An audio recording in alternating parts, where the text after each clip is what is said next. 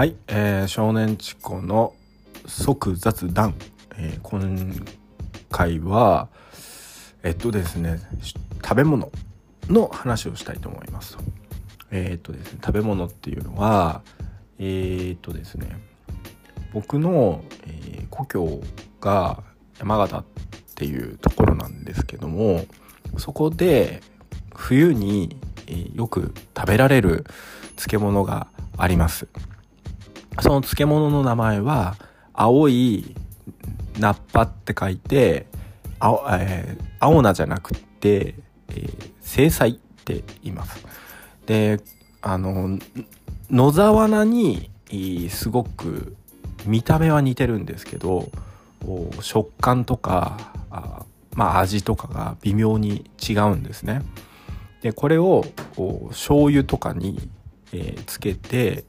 えー干したものを青菜漬けて言ってあのまあ冬の名物詞ですね一つの一つになってますご飯の上に乗せてあえーまあ茎の部分とかはそのまま食べるんですけどあの葉っぱの部分は、えーご飯にね、えー乗っけて巻いて食べるっていうのが、まあ、スタンダードな食べ方です。でなんでこの話したかっていうと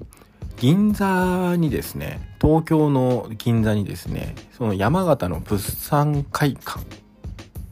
てやつがあるんですね。山形プラザとかっていうのがあってでそこで、えー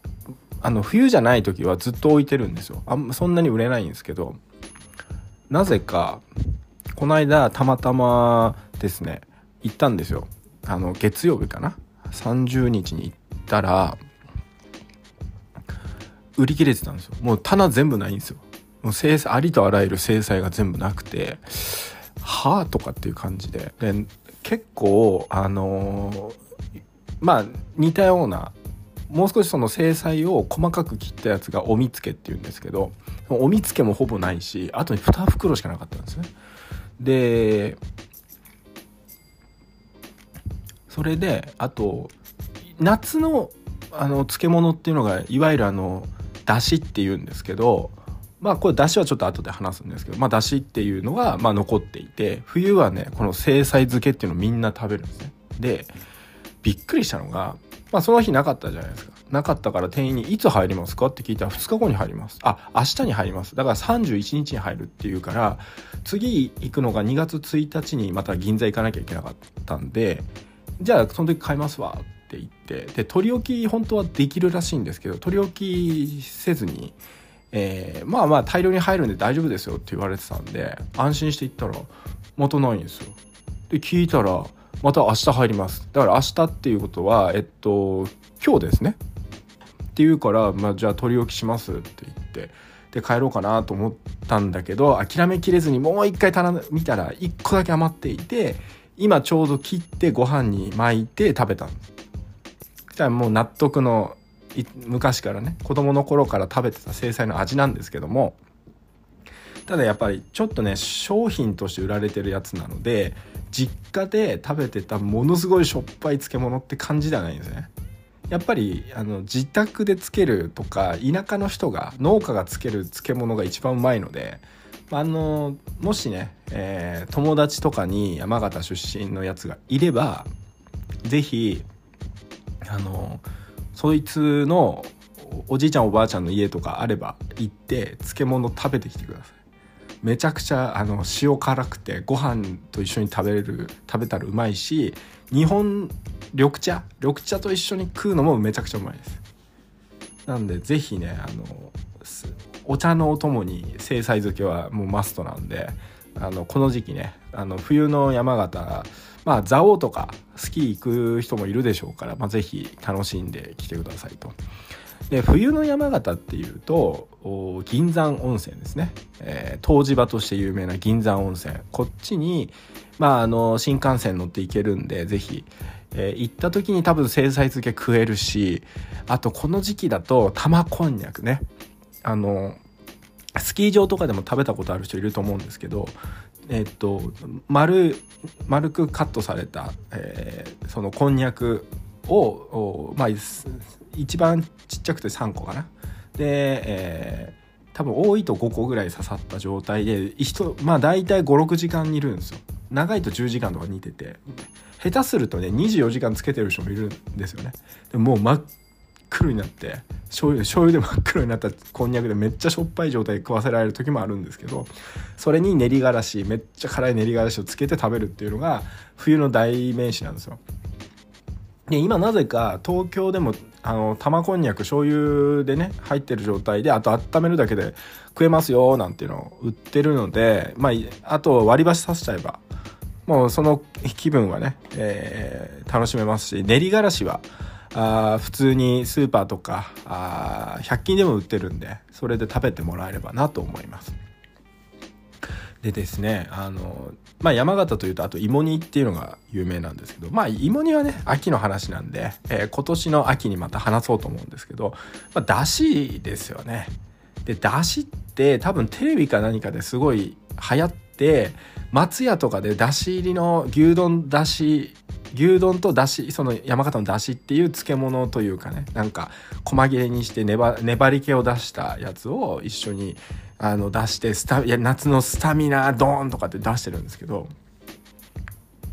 正直言うとうちの実家で食べたこと一回もないんですよ。一回もない。だからていうか山形の人で俺がちっちゃい頃にうちの地元は山形市なんで、えー、食べてないですよね。聞いたことない。だし食べなきゃみたいな話一回も聞いたことないです。だからあれってねもともとそのさっき言った銀山温泉とかのある地域があのもっと北の方にあるんですよ。山形市よりね。でその新庄っていうところとか尾花沢って言われてるあたりのまあいわゆる村山村山地区よりもっと上かのところに行くと多分そのだしっていう文化があってでまあ夏暑いので盆地なんで暑いんですよ。でフェーン現象でねむちゃくちゃ暑いので、えー、そういうの食べて元気を出して仕事しましょうみたいな流れなんですけど食べたことないですね。ないです。うんないんですよ。出汁を食べた記憶が全くない。家になかったしそもそも。食べる漬物はえっ、ー、とまあ青菜とあとたくあん漬けですね。あと浅漬けとかそういうのばっかり食ってたんで。でね佃煮とかだったらもう稲子の佃煮でしょ？うん。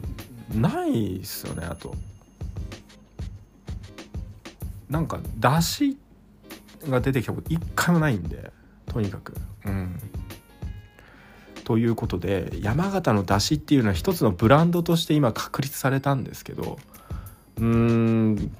地元の人食べてるかなっていうとちょっとよくわかんないですね。友達に聞いてもなんかあんまりいい反応なかったんで多分食べてないんじゃないかなと思います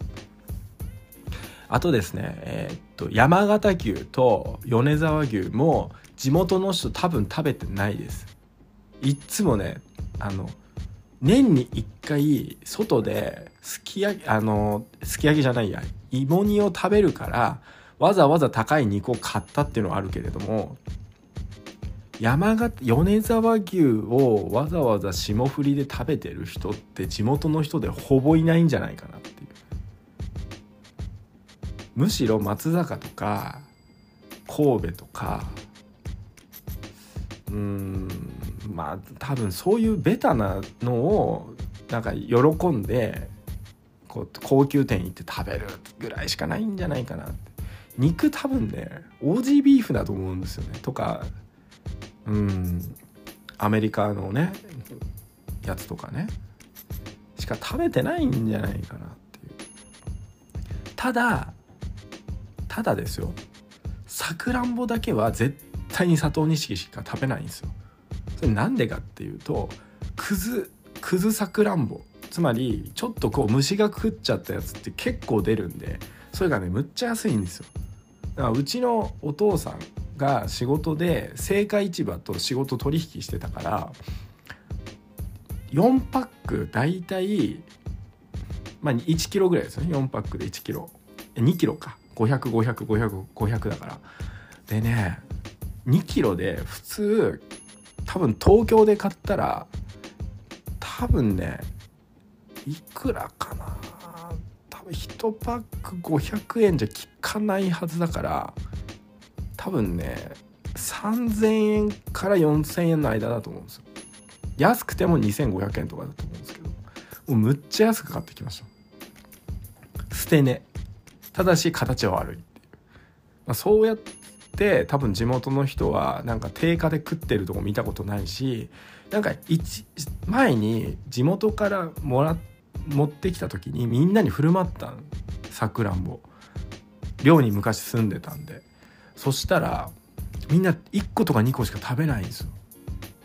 えー、ってえもっと食べていいよって言ったの全然手つけてくれなくて「えなんで?」みたいな。もうねうちの地元とかだともう山盛りなんでてんこ盛りなんですよ。あのカツオのご飯みたいにてんこ盛りになってるからもうそれバックバックバックバックくるんですよ。上から。普通に。で終わり。まあリンゴとかみかんもそう。もうバックバックバックバックって終わり。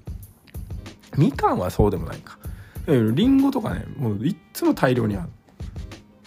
だそういうのねずっと食ってましたね。だからなんかまあでもねちょっと分かんない。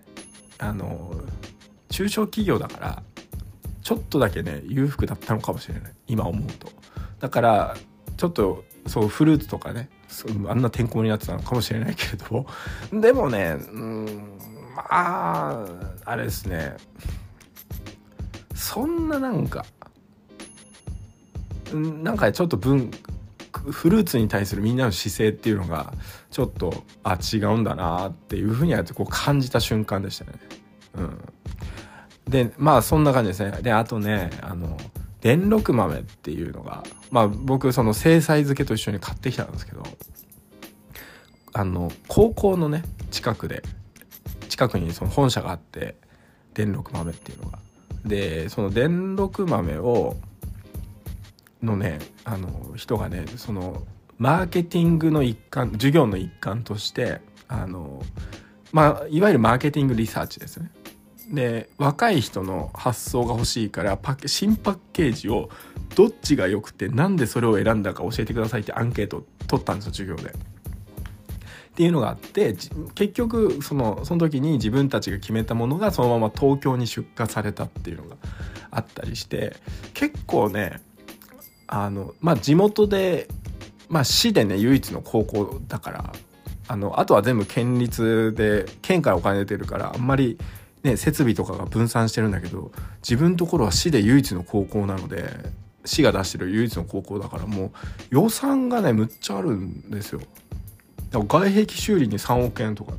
コンピューター講師にうん億円とかって普通に出すしなんかすごいねだから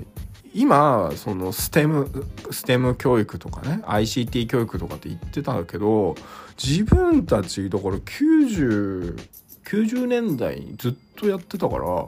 中学から含めてやってるからなんか別に STEM 教育昔からやってたよねみたいな感じなんですよ。